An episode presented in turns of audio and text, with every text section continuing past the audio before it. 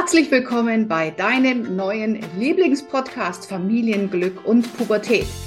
Mein Name ist Kira Liebmann. Ich bin Gründerin und Geschäftsführerin der Akademie für Familiencoaching und Familienexpertin. Und in diesem Podcast bekommst du ganz, ganz viele Impulse rund um das Familienleben. In diesem Podcast bist du genau richtig. Und jetzt lass uns starten mit der nächsten Folge. Und auf geht's heute wieder in eine neue Folge Expertinnen Talk. Hallo Ines. Hallo liebe Kira. Heute haben wir ein Thema mitgenommen, da habe ich tatsächlich eine Hörer-E-Mail bekommen. Und zwar ging es darum, dass eine Mutter erneut ein Baby bekommen hat. Die Tochter ist 14 Jahre alt und sie hat mich gefragt, inwiefern können wir denn unsere Teenager als Babysitter einsetzen? Und das fand ich eine ganz, ganz spannende Frage, weil ich glaube, das ist gar nicht allzu selten, dass die großen Geschwister auf die Kleinen aufpassen, dass sie sehr viel Verantwortung kriegen, dass sie schon Essen kochen zu Hause, dass sie die Kleinen vielleicht in der Früh zum Bus bringen. Und das haben wir als Anlass genommen, heute uns mal über das Thema zu unterhalten. Was kann ich eigentlich meinem Teenager wirklich zutrauen in Form von Abnehmen als Verantwortung eines Elternteils und was nicht? Mhm. Gerne. Das ist eine spannende Frage, auf die es wie immer nicht nur eine Antwort gibt. genau. Und ja, Ines, wie siehst du denn das? Jetzt mal angenommen, du hast ein 15-jähriges oder 16-jähriges Kind äh, oder Teenager in dem Falle und du bekommst nochmal ein Kind, was dann äh, entweder Baby, Kleinkind oder vielleicht äh, Kindergartenkind ist. Wie siehst du das mit dem Verantwortung übergeben? Also ich glaube, man muss es also gefühlt jetzt mal in zwei Teile äh, trennen. Wie sehr ist dein Teenager verantwortlich, dass du ihm das kleine Kind anvertrauen kannst? Ja, also das heißt, was kann er schon? Wo ist er wirklich auch so verantwortlich, dass du ja dein Kind in, dein, das jüngere Kind in sicheren Händen weißt? Ich glaube, das ist mal das eine. Und das andere ist auch, wie viel Verantwortung muss dein Teenager eigentlich übernehmen, weil es ist dein Kind. Ja.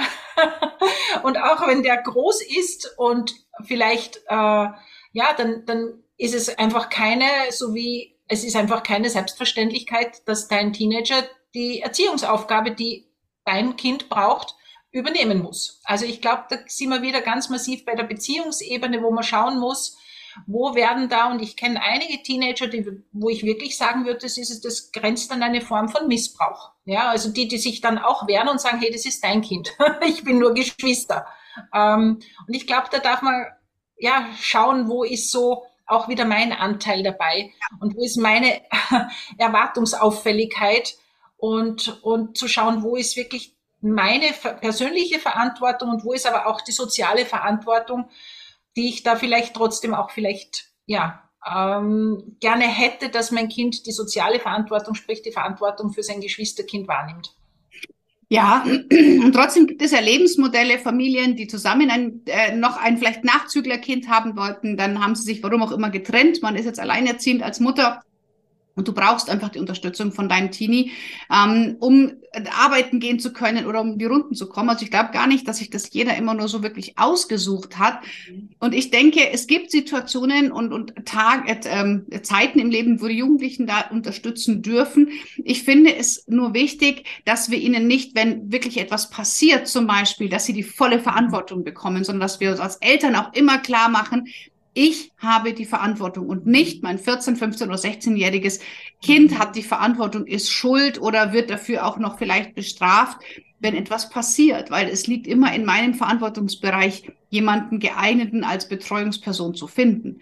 Also ich finde, wir dürfen die Jugendlichen da schon ein bisschen mit einbauen, aber wenn sie dann nicht mehr weggehen können, wenn sie nicht mehr auf Partys gehen können, wenn sie nicht mehr bei Geburtstagen dabei sein können, weil sie halt auf ihr Geschwisterkind aufpassen müssen, ich finde, das sind dann schon absolute Grenzüberschreitungen. Ja, das sehe ich auch so. Und das, was du eben auch gesagt hast, was, glaube ich, ganz wichtig ist, ähm, also man brauchte nur überlegen, würdest du einen Babysitter nehmen, was, was braucht der denn für Voraussetzungen für dich, ja, dass du dem vertraust. Ja, das heißt, da darf man das üben, da darf man schauen, da darf man das kommunizieren, da darf man vielleicht auch einen Babysitterkurs machen. Also so, dass man wirklich auch dem Jugendlichen die Verantwortung übergibt im Sinne von, der weiß, was er tut und der hat auch Erfahrung und, und, und der schafft das auch, ja, ohne ihn nämlich auch zu überfordern, weil es ist ja etwas anderes, wenn ich als als Teenie quasi nebenbei, wenn Mama oder Papa da sind, mich um mein jüngeres Geschwisterkind äh, kümmere, als ich habe dann die, plötzlich die volle Verantwortung. Ja, und ich glaube, das darf man wirklich trainieren, auch mit den Jugendlichen und zu sagen, okay, also so auch so herantasten. Ja, also ja. nicht, ich bin jetzt gleich einmal ein Wochenende weg und du machst schon, sondern einmal ein, zwei Stunden, dann schlafen bringen und so weiter und so fort. Und trotzdem bin ich der Meinung, wenn, das muss wirklich in einem Geben und Nehmen sein. Also das ist wieder so ein Punkt, wo wir uns nicht so ganz einig sind, glaube ich, Gira, weil ich bin der Meinung, ähm, ja, unbedingt. ähm, ich bin der Meinung, Jugendliche sind per se nicht für jüngere Geschwisterkinder verantwortlich. Ja, egal wie es in meinem Leben, auch wenn es gerade unglücklich läuft, braucht es diese Beziehungsebene, wo ich einfach um Hilfe bitten darf. Und da gehört natürlich die soziale Verantwortung der Jugendlichen auch hinein. Aber sobald es in ein Ausnützen geht, wird es schwierig. Und dann wird sich, und vor allem dann wird sich dein Teenie hoffentlich auch wehren.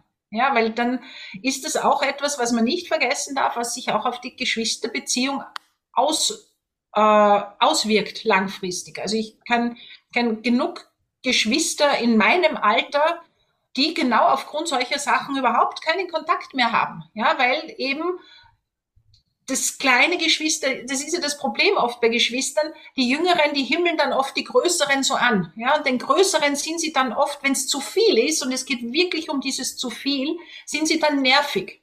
Ja, mhm. und dann, wenn man das als Eltern nicht irgendwo versucht, in eine gute Waage und in eine gute Balance zu bringen, dann hat es auch langfristig Auswirkungen auf die Geschwisterbeziehung.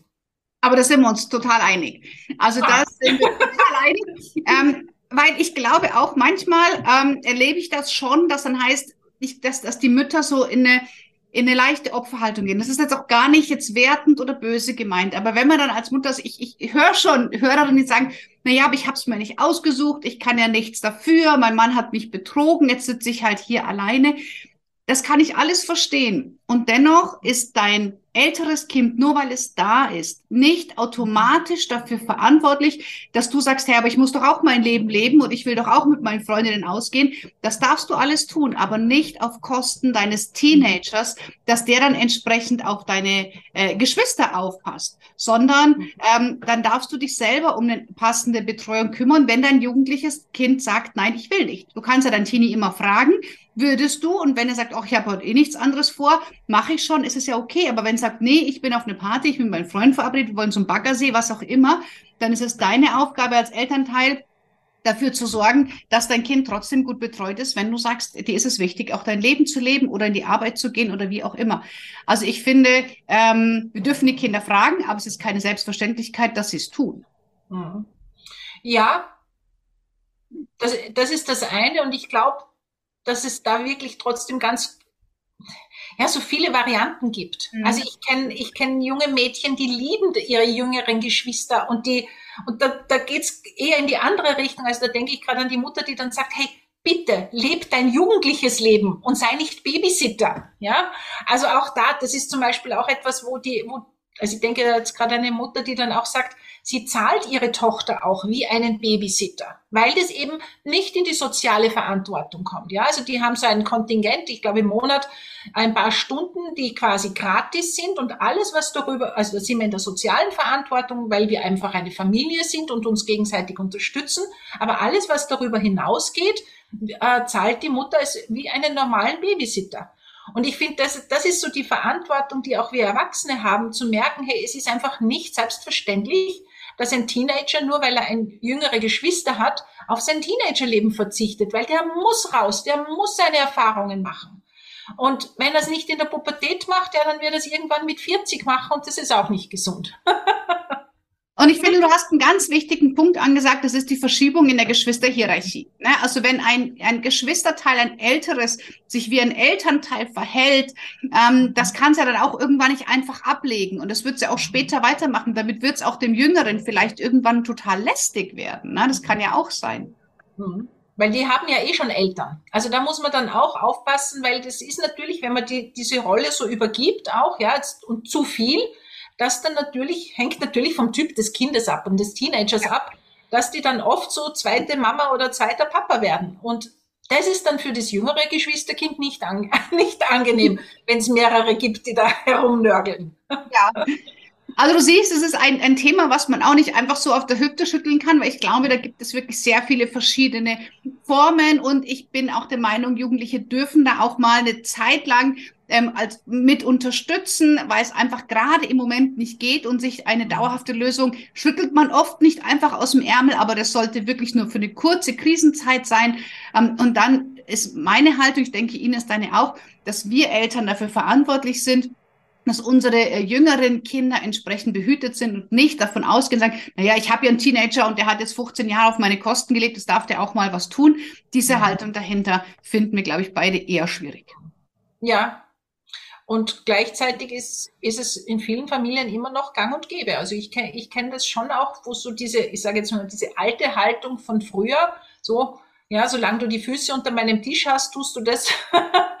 ähm, ich glaube, da, da dürfen wir noch alle uns in der Gesellschaft weiterentwickeln und schauen, ähm, weil es hat uns ja auch als, als Erwachsene nicht gut getan. Ja, ich sage ja immer, wenn die Themen von damals oder die Erziehung von damals so gut gewesen wäre, würden wir erstens jetzt nicht anders machen wollen und wir hätten jetzt auch wahrscheinlich weniger Psychopharmaka-Konsum und Depressionen und Burnout, weil eben wir ganz oft nicht gelernt haben, auf unsere eigenen Grenzen zu achten. Ja, und das wäre genau dieses Thema, wo ein Jugendlicher wahrscheinlich ganz, ganz schwierig seine Grenzen wahren kann, wenn er verpflichtet wird, so quasi als, ja, professioneller Babysitter, das ist jetzt deine Aufgabe. Und ich glaube, so wie du sagst, da verschiebt sich dann ganz viel, ähm, was so nicht sein darf darf in dem Fall wirklich für eine gesunde Eltern-Kind-Beziehung und auch gesunde Geschwisterbeziehung.